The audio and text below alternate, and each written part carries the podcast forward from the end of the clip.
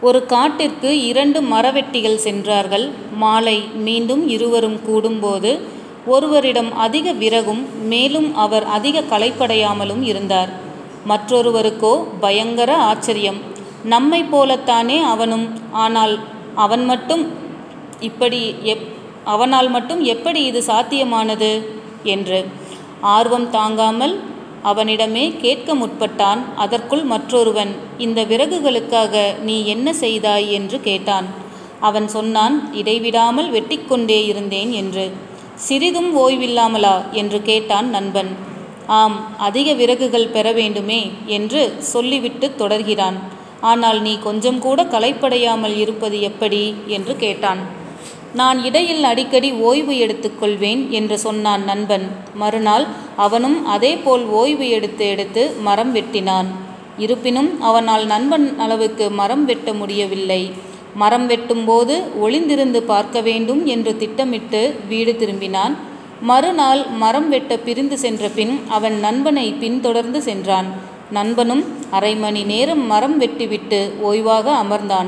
ஆனால் அவன் ஓய்வு நேரத்தில் அவனது கோடாலியை தீட்டிக் கொண்டிருந்தான். நம் புத்தியை தீட்டிக்கொண்டே இருந்தால்தான் நம் வாழ்வில் அடுத்த நிலையை அடைய முடியும் என்பதற்கு இக்கதை மிகச்சிறந்த உதாரணம்.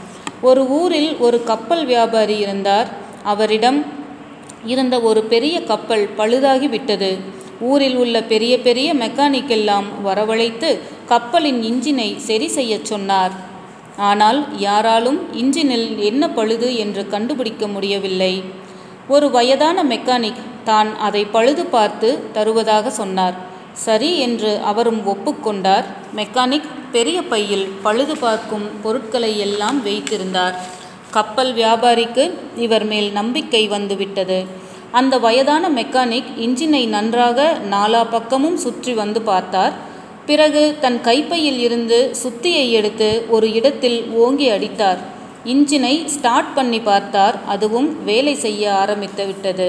கப்பல் வியாபாரியிடம் அந்த மெக்கானிக் நாளை என் கடையில் வேலை செய்யும் பையனிடம் பில் கொடுத்து அனுப்புகிறேன் என்று சொல்லிவிட்டு கிளம்பிவிட்டார் அடுத்த நாள் ஒரு பையன் பில் எடுத்து வந்து நீட்டினான்.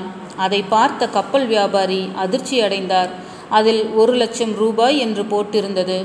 அவர் அந்த பையனிடம் தெளிவாக பில் போட்டு கொண்டு வா என்று சொல்லி அனுப்பி வைத்தார். அடுத்த நாள் வேறு ஒரு பில்லுடன் வந்தான் அந்த சிறுவன்.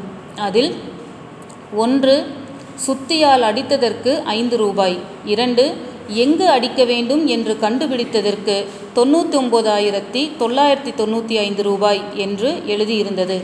சரிதானே?